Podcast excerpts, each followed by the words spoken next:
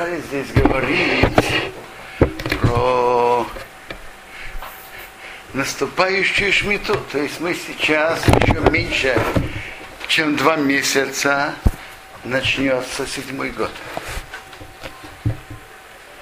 Э,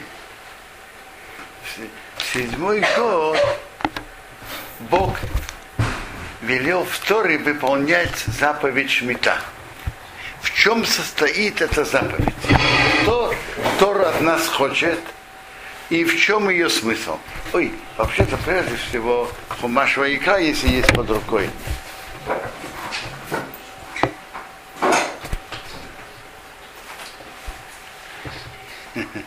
Яшекоах. Хорошо.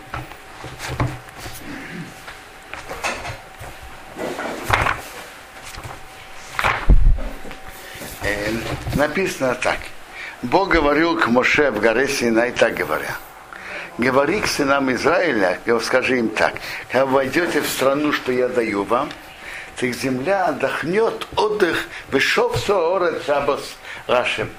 Земля отдохнет отдых для Бога. То есть это мецва, чтобы земля отдохнула отдых во имя Бога. В чем состоит этот отдых? Шейшоним тиз расодеха, шейшоним тиз меркамеха, васафтествоса. Шесть лет ты засеваешь свое поле, и шесть лет ты обрезаешь виноградник и собираешь ее плоды. А в седьмой год будет шабос, шабос и ерорес, полный отдых для земли. Шабос Хашем, отдых во имя Бога. Что? Сот хорей сиср, поле не засевай. Вехарма хорей сизмер. Виноградник не обрезай. Эсвех цирхо, что выросло само лосикцер, не собирай, не женай. Без инвинезирехо, а виноград, который ты отдалил других от того, чтобы им пользоваться, гейсифцер ты не имеешь права собирать. Ты не имеешь права собирать виноград в то время, когда ты его ты его охраняешь и не позволяешь другим собирать от его плодов. То есть объяви плоды ничейными. Шнас шабосы ерорес, будет год их отдых для земли. Так тут написано, что закон отдыха это, во-первых, запрет полевых работ, полевых и земледельческих работ. Поле не засевай, виноградник не обрезай. А то, что вырастает, это не твое. Это, это ничейное. Это любой может собрать. Да. Э, может, теперь, ну что с этим делать? Твой шабас орес рохем рохо. То, что выросло в год отдыха земли, будет вам на еду. Но не только твое. Лехо рабдехо варамосехо. Те рабу и рабыне, лисхирхо, тишовхо наемному человеку, поселенцу Агори Мимо, который живет с тобой. Даже в Ливемцхо варахая шабацехо. Скоту и да, и живу зверем, который в твоей стране, техал твосолехо, будет все плоды есть. То есть э, плоды можно есть. И есть даже мнение, что есть мецва, есть плоды седьмого года. Но ты не хозяин. Значит, есть два закона в Шмиту. В год Шмита. Первый принцип закона не запрет делать полевые земледельческие работы. Второе, то, что выросло, выросло само собой ничейное. Э, понятно, как говорят, не посеешь, не пожнешь. Однолетние растения, если ты их не, не посадишь, то они не вырастут. А плоды многолетних деревьев, которые вырастают сами, так на них есть закон, что ты не хозяин. Плоды ничейные. Любой имеет право взять сколько он. Любой, в том числе и хозяин. он на равных правах может тоже взять от плодов. Мецва интересная и оригинальная. И, и для земледельца она не очень простая и не очень легкая для выполнения. Но давайте сейчас посмотрим, в чем духовный смысл этой заповеди. Что Тора тут хочет от нас? И обратите внимание, сейчас большинство живут в городах. А тогда практически все имели свое дело, обрабатывали его, и это было источником пропитания на весь год. Как написано, что во времена Шломо сидели Иштах от Гафнова, Иштах от Инато. Это под виноградником, под смоковницей, каждый, каждый сидел под своим садом, полем, виноградником.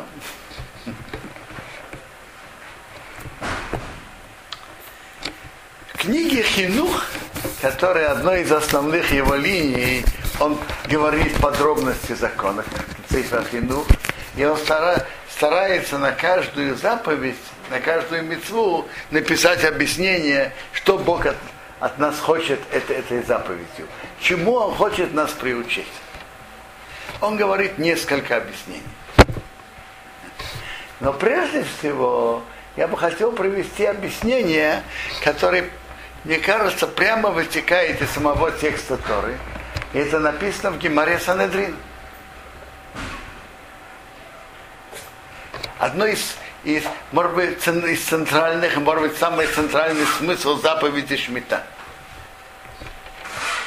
Гимара говорит, и это Тора Скуаним говорит – у нас же есть интересный вопрос. Перке, а вот все учат. Надеюсь, что да. Так в перке, а вот написано Галют Бааль Олам. Изгнание приходит в этот мир. За что? Араводазара, идолпоклонство, Гилуя райот, разврат. Разврат, то, что Тора, то, что Тора считает развратом у швихудамим проливание крови. Веау шмитата арес. И на нарушение святости седьмого года. Вот тут поднимается законный вопрос. То, что приходит изгнание за такие тяжелые нарушения, как идолопоклонство, разврат и проливание крови, это понятно. Это наиболее строжайшее нарушение, которые, за которые полагается э, за многие из них смертные казни, за некоторые карет. И это строжайшее нарушение, за которые написано в законе, Тора нам указывает, что нельзя их нарушить даже в случае опасности для жизни. Вы знаете, что есть три запрета, которые евреи не имеют права нарушить даже в случае опасности для жизни. Эти три это идолопоклонство, разврат, то, что Тора называет развратом, и проливание крови. Известно от Марауми из Праги, Маршо, Агро, они говорят, что эти три нарушения э, это как бы три линии, которые человек, три стороны служения, служения Богу. Три стороны, на которыми человек должен работать. Какие три стороны? Какие три нарушения? Эти три нарушения указывают три направления нарушения. Есть нарушение относительно другого человека. Так тут это наиболее строгое нарушение убийства. Забрать у другого самого, самое дорогое, что у него есть жизнь. И до упоконства самое страшное нарушение э, относительно Бога. Э, служить идолам – это нарушение верности к Богу. Раз, разврат – это самое страшное преступление относительно самого себя, своего духовного уровня. Как известно, человек, который занимается развратом, духовно очень глубоко падает. Так это три вектора. Относительно Бога, относительно другого человека и относительно себя. Так эти три преступления, они наиболее строгие в этих трех направлениях. И за них Тора указала, что надо, что нельзя их нарушить даже в случае опасности для жизни. Так понятно, что за такие строгие и строжайшие преступления, за их нарушение приходит изгнание. А вот э, как входит в этот список шмита? Как получается, что шмита тоже входит в этот список? Это вопрос, который поднимается само собой, когда мы читаем эту мишну в перке вот. Это Гимара, Санедран, 39 лист, отвечает на это так. А не Амарти, он говорит, что Бог сказал, то есть обращается к еврейскому народу. Я сказал, Зиру шейш, засевайте шесть лет, вешим ту бишмиис, и отдыхайте в седьмой. Где еще ты душе шали, что вы знали, что земля моя, земля Бога.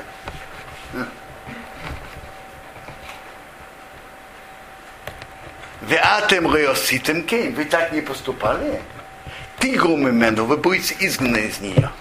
То есть в этой геморе написано, что смысл и содержание соблюдения шмиты это, чтобы мы нашими действиями демонстрировали, что настоящий владыка земли это Бог. Когда хозяин фабрики говорит выходить на работу, выходит. Когда он говорит не выходить, не выходит. Этим демонстрирует, что есть хозяин фабрики, есть хозяин земли. Вера Цисроил есть хозяин земли. Он дал нам эту землю, он дал это нам за пользование. Но не то, чтобы хозяева, хозяева земли. Дал нам на пользование, мы можем пользоваться.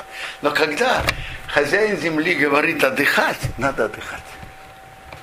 А если хозяин земли, а если арендарь не показывает верность хозяину земли, то хозяин земли убирает этого арендаря и ищет другого, более послушного.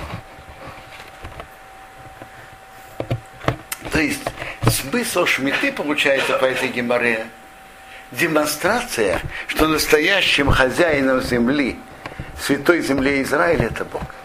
Он дал еврейскому народу эту землю пользоваться, но когда он говорит отдыхать, надо отдыхать. И мне кажется, что это подчеркнуто тем, как Тора начинает э, свои слова. Говорил Бог Моше в горе Синай, так говоря, да на Исраил, говори сынам Израиля, вам им скажи, кисовею эго орец, когда вы придете в, стра... в страну, ашер они насынохем, что я даю, чтобы земля отдохнула отдых во имя Бога. Когда вы придете в страну, что это я даю вам, чтобы земля отдохнула отдых во имя Бога. То есть тем, что мы соблюдаем шмиту, мы демонстрируем нашими действиями, что есть хозяин земли. И когда он разрешает обрабатывать, мы обрабатываем землю. Когда он говорит нет, нет. Э, в книге, в книге этим становится понятно, почему Шмита является одной из причин изгнания из святой земли Израиля. Э, между прочим, э, каждое из всего можно учить в противоположную сторону. Как мы учим, что за нарушение шмиты приходит изгнание, так за соблюдение шмиты приходит укрепление позиции евреев в этой святой земле. Соблюдение шмиты укрепляет наши позиции тут, в этой святой земле. Э, в книге Хинух написано еще несколько объяснений митцват шмиты, приучение к доброте, э, и, и, и, еще, еще объяснение есть. Но я хочу останов... продолжить дальше. Так, теперь, это то, что я сказал. Первых Каких? С тех трех? Опасность жизни. Э, есть вот эти идолопоклонства, разврат. Э, разумеется, я имею разврат, то, что Тора называет развратом. И проливание крови, э, пикуах нефеш, опасность для жизни, не разрешает. Опасность для жизни разрешает шаббат и так далее. Код швиты не входит в эту категорию, но чтобы опасность для жизни не снимала. Но что, вопрос, что такое опасность для жизни? Опасно, опасно для жизни. Можно нарушать э, все запреты Торы, кроме этих трех самых строгих.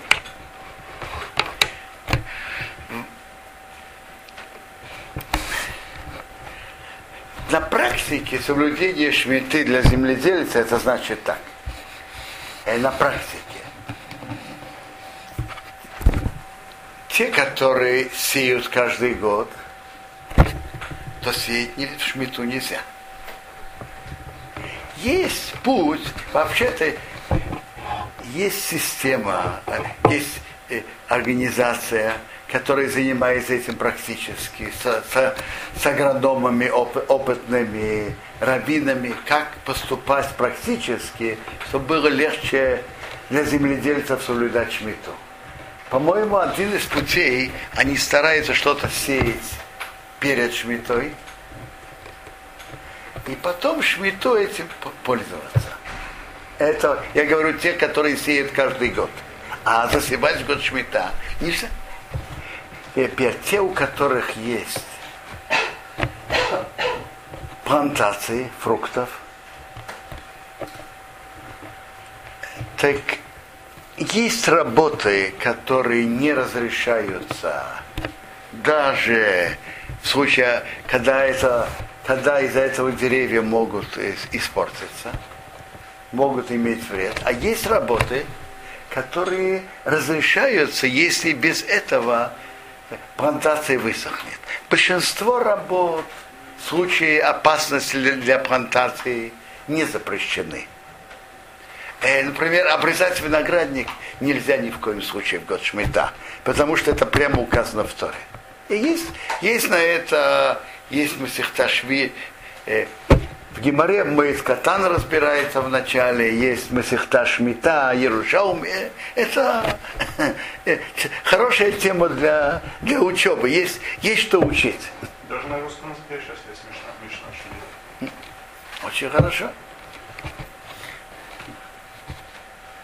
Э, теперь, на практике большинство земледельческих работ в случае опасности для дерева или даже для большинства плодов разрешаются, кроме э, обрезания виноградника. Э, обсуждается вопрос обрезания других, других деревьев. Это похоже, как обрезание виноградника или нет. Хазуныш считал, что обрезание других деревьев не входит в эту категорию, и в случае опасности для дерева это тоже разрешается. То есть защита от вредителей, от заморозков, от э, засухи всевозможных, это, это разрешено? Я не сказал, что все разрешено как об обычный год. Определенно нет. Я сказал что-то другое. В случае опасности для самого дерева не, понятно, что делать работы, если вы придете к агроному и спросите, что лучше, делать эту работу или нет, полезно это для дерева или нет, агроном скажет, хорошо делать А, Б, В, Г. Понятно, что в год шмита это нельзя делать. особые действия, которые без них будет большой серьезный ущерб для дерева, это разрешаются, кроме нескольких, кроме нескольких работ. На практике советуется, советуется с агрономом и, и с раввином. Но агроном, может, агроном сказал, что если вы обрежете дерево, то плодов будет гораздо больше, чем если вы не обрежете. Нельзя резать. Смотрите, про виноградник я уже сказал. Нет, Нету для виноградника нет, нет разрешения даже в случае опасности для дерева. Да. Для других деревьев, если обрежь будет больше плодов, это еще не разрешает делать эти действия. В случае, если не сделаешь, будет серьезный ущерб, большой ущерб для, или для дерева, или для уже существующих плодов, так это может разрешить. На практике я думаю, что все сидящие, если у кого-то есть во дворе или где, э, я не знаю, деревья или, или садик или что, так это вопрос, что можно делать в год шмита, а что нет. Но я думаю, что большинство более актуально законы плодов шмита. Что мы будем есть в год шмита.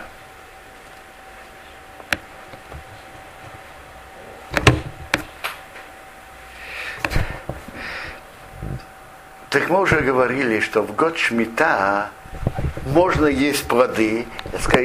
Я сказал, что есть даже мнение, что есть мецва, есть плоды. Но можно есть плоды точно. Но есть несколько ограничений. Одно из ограничений нельзя э, делать из этого бизнес. Покупать, потом продавать дороже и так далее. Нельзя хранить, чтобы ты был хозяином.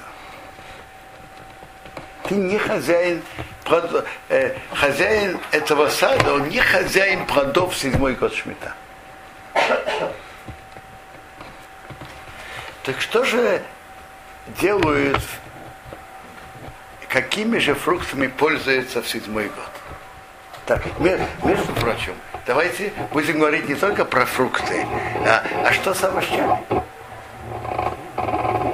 Зерновые можно хранить с года на год.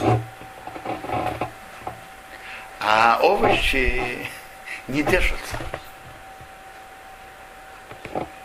А засевать нельзя. Я вам скажу даже больше. Не только засевать нельзя, но есть специальное постановление мудрецов,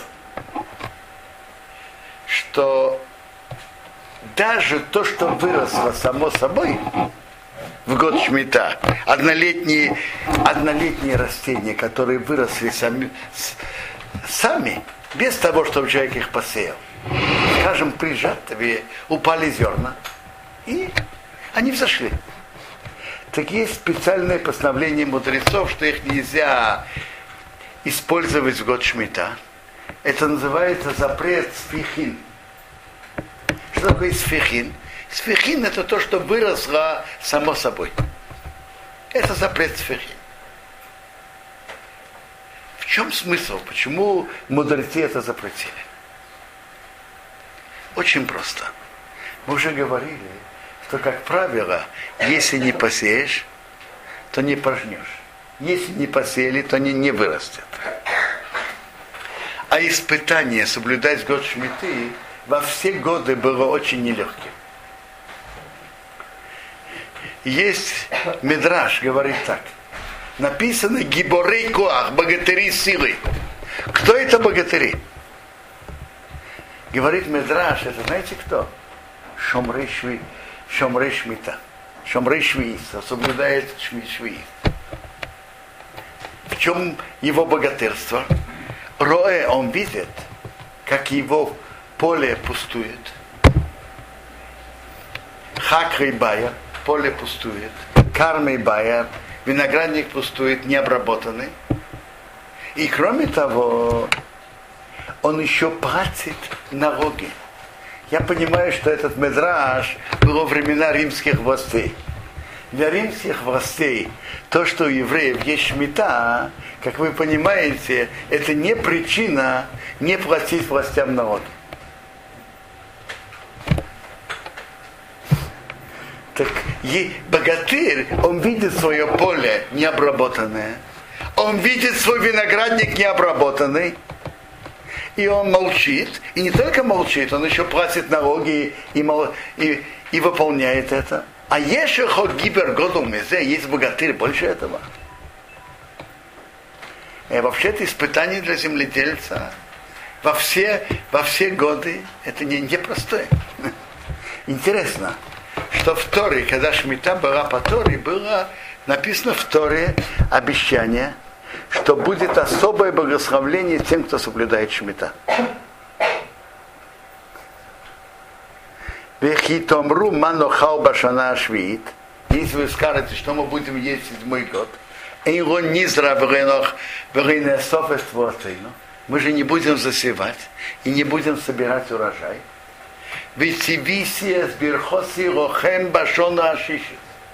Я укажу мое благословление вам в шестой год. Вы ососа сатвуе, и он сделает плоды решрей шашоним на три года.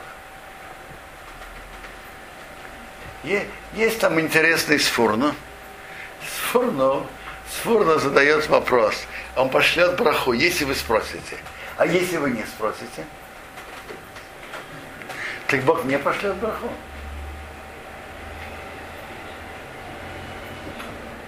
А?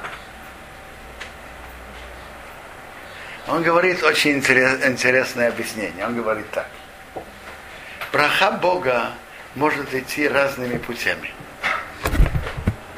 Может быть, браха может идти количественным, что будет больше, большее количество плодов. Это может идти качественным может быть, тоже количество плодов или немножко больше, и будет хватать на три года. Может быть, такая, было такое благословление, такое.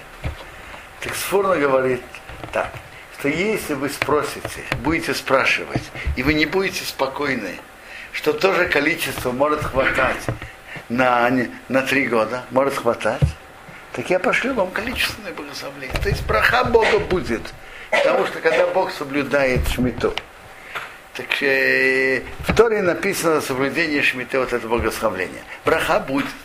Какая будет, какое будет благословление, количественное или качественное, это уже зависит от вас, какое будет. Если вы не будете спрашивать, будет качественное, будет тоже количество, будет хватать на три года. Будете спрашивать, будет количественное. Вы не будете спокойны, будет количественное. Впрочем, мы это часто... Три раза больше работать, придется три раза больше работать. Совершенно верно. Совершенно Рабдовит, вы правы. Скажите, что лучше? И тоже количество собирать или в три раза больше? Что лучше? Меньше амбаров, меньше работы. Меньше работы живут, наверное, тоже. Скажите, Рабдовит, как э, специалист по медицине, э, что лучше для желудка, есть больше или меньше? перерабатывать большее количество еды или меньше? Говорят, что меньшее более полезно. Э, так это, то есть, э, между прочим, подобное тому, что говорит Сфурну, мы можем видеть и в нашей жизни, жизни тоже. Бывает два человека, и одного зарплата больше, а другого меньше. А если ты посмотришь на практике, они живут на том же экономическом уровне. Как это? Очень просто. У этого идет на починку машины, на, на штрафы, на врачей и так далее. А этого побочных расходов меньше. То есть браха может, Бога может быть что есть больше доходов, а может быть браха меньше побочных расходов. Браха Бога может идти разными путями. Когда Бог соблюдает шмит, когда человек соблюдает шмиту, что Бог велел, так Тора обещала особую браху.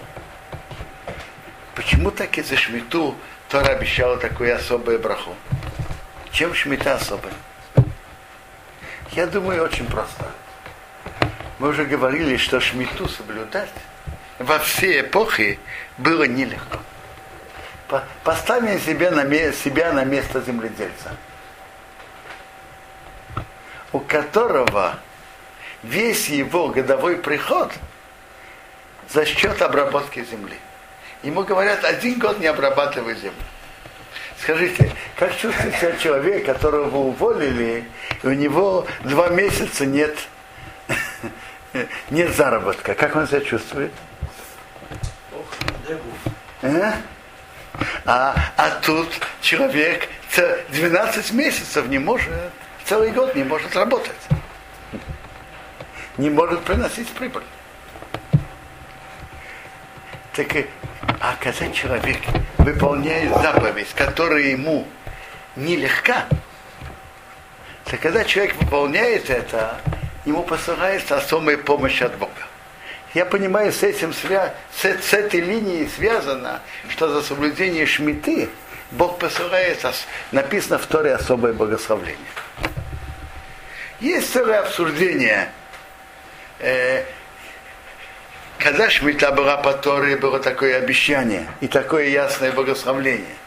Как в наши годы работает это обещание, не работает, обсуждают это.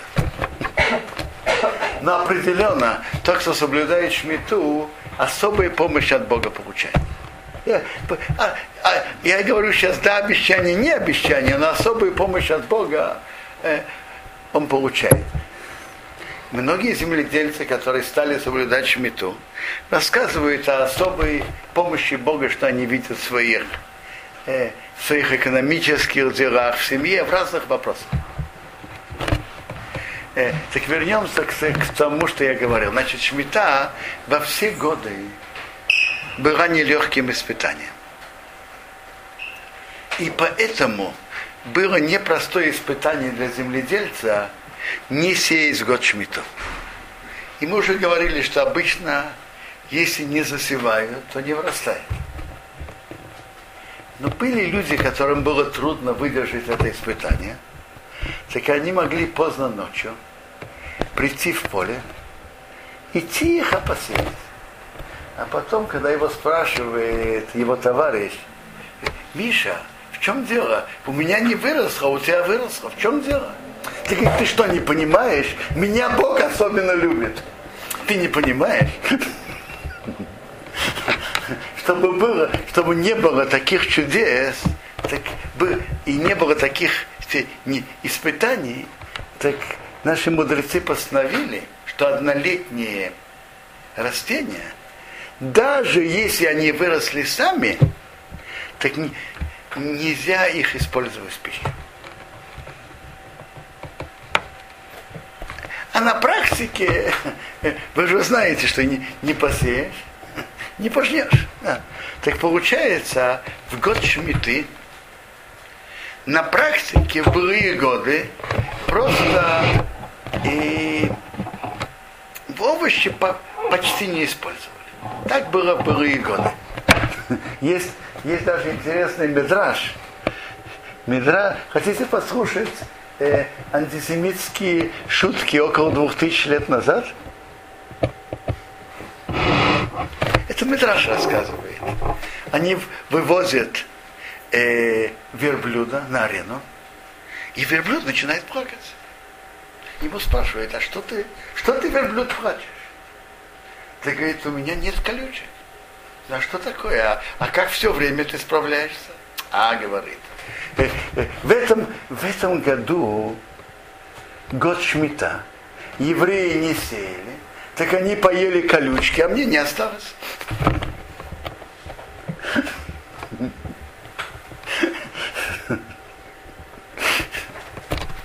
Я остался без еды, без колючек.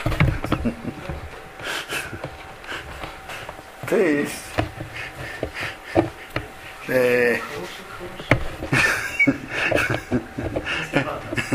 да, так, э, то есть когда-то. В наше время овощи есть несколько путей. Овощи засевать ведь нельзя. Есть несколько путей. Есть некоторые виды, которые привозят из-за границы. Есть виды, которые покупают у, у, у неевреев, которые обрабатывают землю, и, и у ней Рамбам пишет так. Не еврей, который купил землю в земле Израиля и посеял ее, плоды разрешены, его, эти разрешены в пищу. Потому что на нееврея нет запретов шмита, чтобы мы сделали на них какие-то постановления. То есть, как он может владеть землей? Что? Как он владеет землей в земле Израиля? Как? Он... Смотрите, ре- реально есть земля, которой практически владеют сейчас не евреи. И есть такое в реальности. Есть. Так теперь, так Рамбам пишет, что он посеял эти плоды разрешены, потому что на них нет их закона. Это однолетние, однолетние растения, овощи. И то же самое плоды у неевреев. Тут насчет плодов неевреев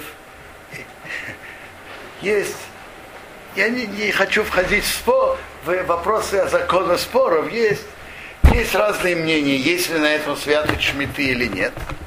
Тут в Иерусалиме, например, Бендин Шаридах Харидит ведет себя, что нету святости в нееврейских плодах, и они э, просто покупают неевре... плоды, э, однолетние растения и, и, и фрукты у неевреев и продают. То есть, другими словами, в год Шмита покупать можно только в магазинах, которые имеют, э, находятся под наблюдением, под, под наблюдением раввинов, на которые можно полагаться. Э, есть наблюдение, есть Идахрейдит, есть, э, есть, например, под наблюдением Рава Ефраты, есть, э, есть Безнбеус. То есть в год Шмита можно покупать только с, так, с таким наблюдением. Потому что в других местах то, что выросло в земле Израиля, торговать этим и однолетние растения, даже есть их нельзя. Потому что мы уже говорили, что однолетние растения, даже то, что выросло само собой, запрещено в пищу. Теперь, тут в Израиле есть многие, которые делают продажу не евреям, э, продажу земли. И большинство раввинов считают, что на это нельзя полагаться, на продажу земли Израиля. Тут Тут есть несколько причин. Между прочим, самый первый вопрос, который надо ставить, можно, надо поставить, а, а можно продавать землю не евреям? Землю, землю святой земли Израиля можно продать не евреям? Второй есть прямой запрет. Ритеханым. Ротитейнаем ханая бекарка. Не дай им расположение кусок земли. И есть еще вопросы. Один из вопросов, который поднимают, что даже на земле, не, которая принадлежит не еврею в святой земле Израиля, так и нельзя еврею делать полевые работы. Это не слишком, э, не, это не слишком актуально, но предположим, какой-то не, не еврей сосед – просил еврея делать сельскохозяйственные работы на его поле. И он за это заплатит. Так в святой земле Израиля, даже на земле, которая принадлежит не еврею, нельзя делать полевые работы. И, и кроме того, сама продажа не, э, не, не видится как серьезная продажа, а скорее как фикция. Что? в аренду, в аренду сдать э, и святую землю Израиля. Входит ли это в запрет продажи? На секундочку. Но даже если не входит в запрет, допустим, это не входит в запрет продажи, но это относительно закона Шмита ничего не изменит. Сдать в аренду ничего не изменит. Земля остается еврейской, нельзя там обрабатывать. Значит, есть два условия. Святость э, плодов должна быть и земля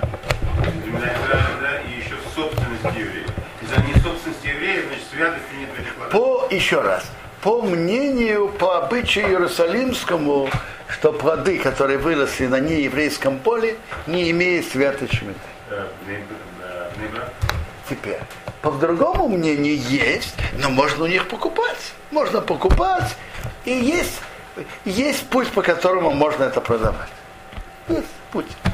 Разница, разница между путями только в другом. Как пользоваться плодами. Есть них святость есть на них святость или нет. Но э, можно, можно их покупать у неевреев, можно пользоваться.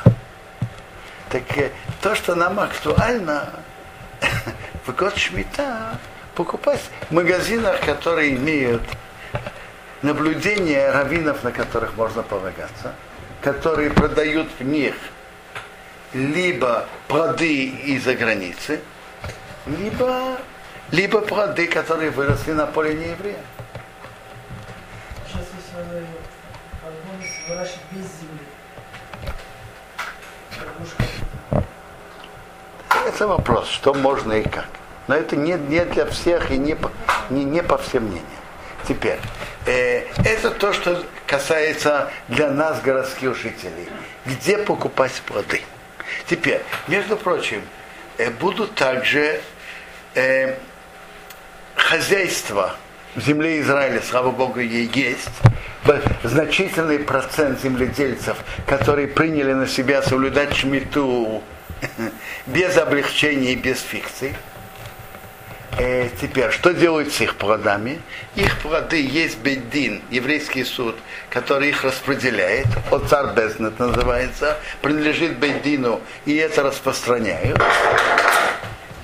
И будут, э, это распространяется не по пути магазинов обычных, это распространяется в каких-то семьях в особых местах, и они распределяются обычно по более дешевой цене. Я помню в нашем районе Санедрия Мурхевет прошлую шмиту 7 лет назад распространялись эти плоды, мы купили. Купи, покупали более дешево и пользовались. Э, это тоже второй путь получать плоды, плоды еврея, который соблюдал законы Шмита. И это распространяется, э, это называется через отцар Бендин. То есть э, хозяином является еврейский суд, который, которому под наблюдение которого этот земледелец передал свои плоды. И теперь, но кто покупает от плодов еврейских, которые соблюдали законы Шмита, должен иметь определенные, определенную, соблюдать определенные законы. Какие законы? Одно из них есть запрет Исуревсейт. Нельзя их портить. Нельзя использовать плоды не по назначению. Вот простой пример. Предположим, лимоны, которые, вы, которые имеют на себе святость седьмого года.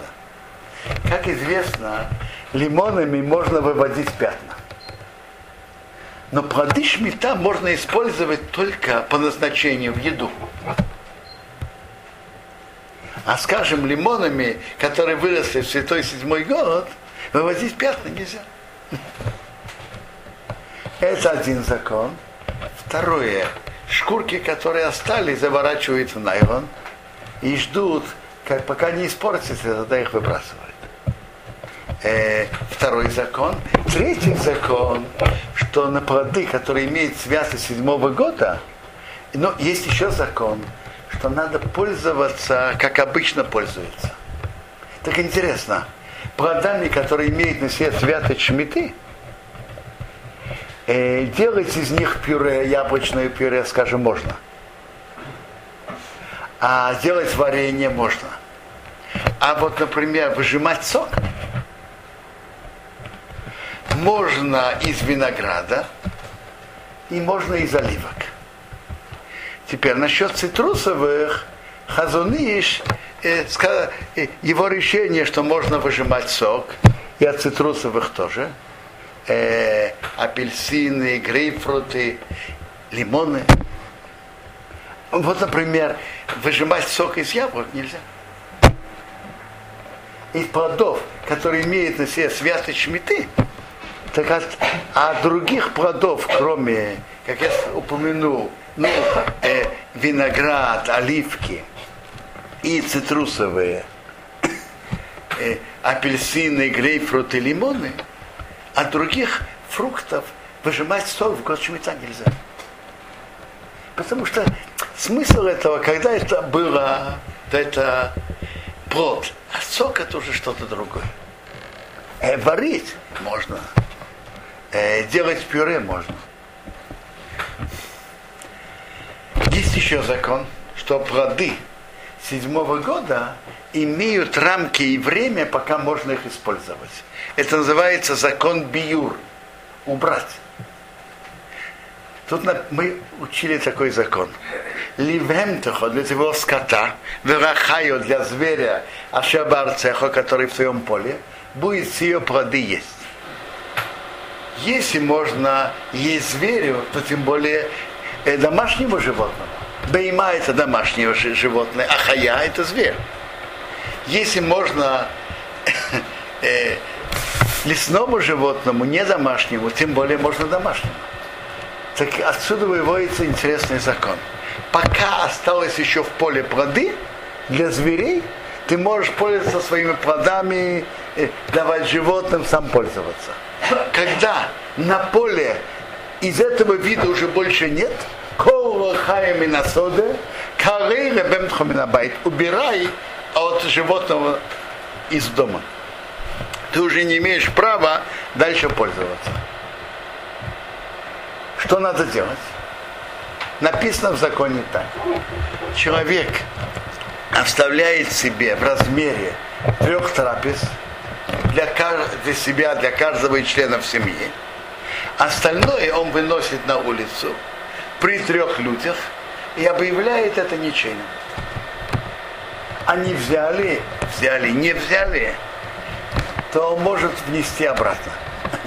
Написано в законе, что человек может это сделать при трех, при трех своих хороших друзьях, которые по всей вероятности не возьмут. Теперь, к чему это актуально, я вам скажу. Пока есть плоды, плоды от евреев, которые соблюдают шмиту, когда они распространяются, то понятно, что в это время, когда они распространяются, то эти плоды имеются и в поле. Это знаете для чего актуально? Э, из винограда седьмого года производят виноградный сок и вино. И продают это по более дешевой цене. Э, и можно этим пользоваться. Но когда наступает время биюра, когда уже нету в поле, надо объявить это ничем. Значит, виноград от шмиты будет не этим летом, а появится следующим летом. Поставить из него вино. В законе приводится, что время объявления ничейным, это знаете когда? Накануне Песаха девятого года прошу прощения, накануне Песаха восьмого года, я ошибаюсь. То есть накануне Песаха э, э, восьмого года, в седьмом году собирает эти плоды, где производит из них вино и сок. Тот, кто приобрел эти плоды, э, прошу прощения, это вино и виноградный сок, накануне Песаха он выносит на улицу, объявляет, там, выносит эти ящики на улицу, объявляет ничейным. Приводится в законе, что стоит, даже когда он вносит, оставить это ничейным до, до окончания Песаха. Но он может это пользоваться.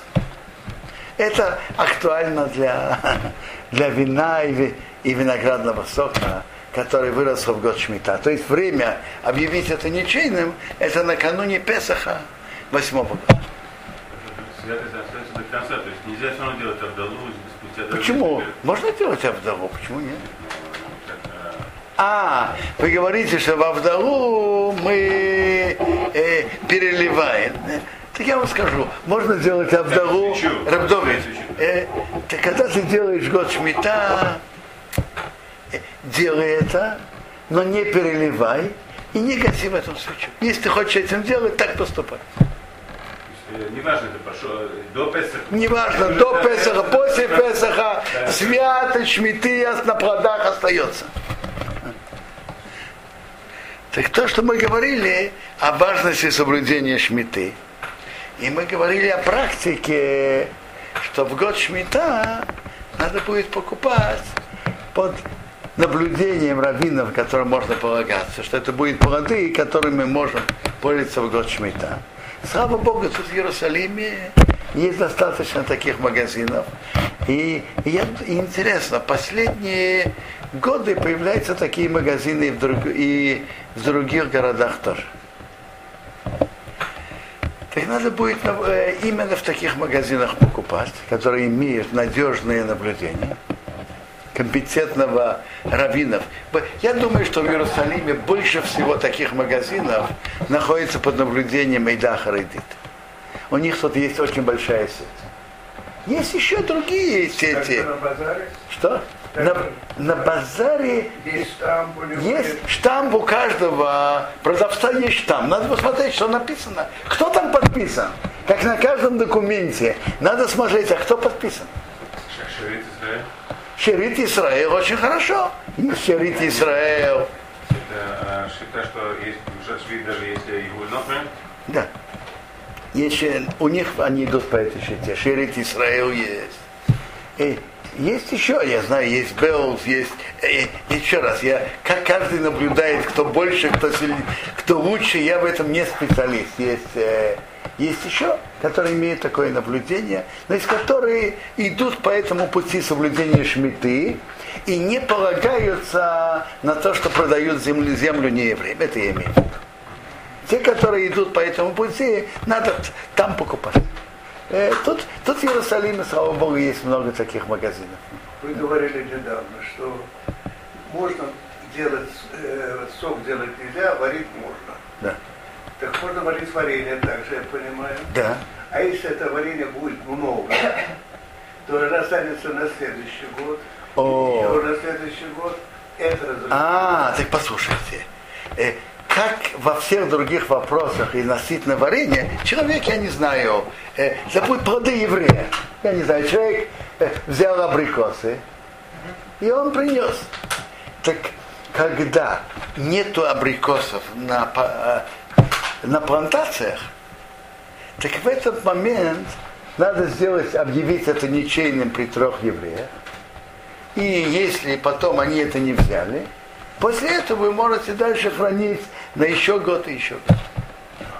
То есть надо вынести, объявить это ничейным при трех евреях. И если они не взяли, то можно пользоваться дальше. Я вспоминаю, как сейчас, какой-то канун шмиты, какой-то РФ Песах, по-моему, две шмиты назад. Кто-то при мне объявил ничейным, у него там было много бутылок э, виноградного сока. И Одну бутылку я взял, не то, что она мне была нужна, он объявил э, ничейное, так ничейное. Одну бутылку я взял с собой домой. Можно вопрос? Давайте. Я извиняюсь, потому что я со своими компетентностями. А как осуществлялись э, во времена э, Байт Решон Шини Трумоту Муасрот э, в год Шмиты? А, очень просто. Э, плодах от плодов года Шмиты, который вырос у еврея, не надо ничего отделять. Они ничейные. Они ничейные, ничего не надо отделять. Э, и идет спор между Мавитом и Безьосифом. Почему? Так, ну, неважно. Это от них не надо отделять масса. В год Шмита не надо отделять масса. Ну, а то, что выросло. Э, другое дело. Если, скажем, кто-то купил хевронский виноград у, у араба, и он поставил вино, о, Вот тут, вот тут надо да, делить э, трумот и. Если кто купил ви- виноград у нееврея и, и, и сделал из него вино, тут надо делить. Это только на седьмой год так, да? Что? Это только так на седьмой год. А в другие годы нет? Нет, другие годы, кто ку- покупает у нееврея виноград и делает вино, должен отделить массер. Кто покупает у нееврея, я не знаю, помидоры, и он ест их, не должен отделять. Покупает виноград и ест как виноград, не должен отделять. Но если он покупает виноград и делает вино, должен отделять. И каждый год, и в год Шмита тоже. А от еврейских плодов в год Шмита не надо отделять ни, ни трумот, ни масло. Хорошо.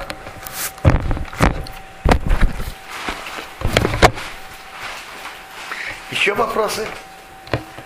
А, раз мы тут собрались, э, не могли бы насчет отсчета, как бы, то есть, э, если э, насчет при S, так это идет А, вы говорите очень верную вещь. Я, я действительно забыл говорить. Послушайте, год Шмита начинается для плодов и для овощей в разное время. Я забыл об этом говорить. Это очень важная принципиальная вещь. Смотрите, для овощей покупать, как я сказал, в определенных магазинах начинается, знаете, когда? Прямо с Рошишана. Человек собрал пом- помидоры, огурцы до Рошишана относятся к прошлому году. Он собрал на, э, после Рошишана относится к следующему году. Теперь, это про овощи. На практике картофель, э, у него сбор одноразовый, картофель и лук и чеснок. Поэтому, как правило, какое-то время после Рошашана до нового сезона сбора, это еще прошлогоднее картофель, лук, чеснок, до, до следующего сезона сбора. Для этих видов ведь есть только один определенный сезон. А вот для фруктов до, до лета, до следующего, начала следующего лета, до поя- появления новых летних плодов, эти плоды еще относятся к шестому году. То есть эм, яблоки, которые будут следующую зиму, они относятся к шестому году, они не году шмиты. Яблоки. И, то, и тем более апельсины цитрусовые до где-то конца лета относятся к прошлому году. Яблоки до начала лета, потому что яблоки с начала лета появляются новые плоды. Так они, начало действия законов Шмита для фруктов начинается позднее. Но в той же мере, как начинается позднее, то и заканчивается позднее. То есть, допустим, абрикосы. Закон Шмита для них от летнего сезона следующего года до летнего сезона через год. То же самое персики, виноград. Это сезон. Бананы, начинается с них шмита с Роша Шана. И начинается с Роша Шана. Э, Помидоры, я скажу вам, помидоры начинаются с Роша Шана. Лук, э, у него же есть сезон сбора. Э, помидоры, огурцы, их собирают постоянно. А лук имеет сезон сбора. То есть до нового сезона сбора это либо из-за границы, либо, либо прошлогодний. До нового сезона сбора. Помидоры, лук, перец. Помидоры, перец, э, морковь, все начиная с Рошишана.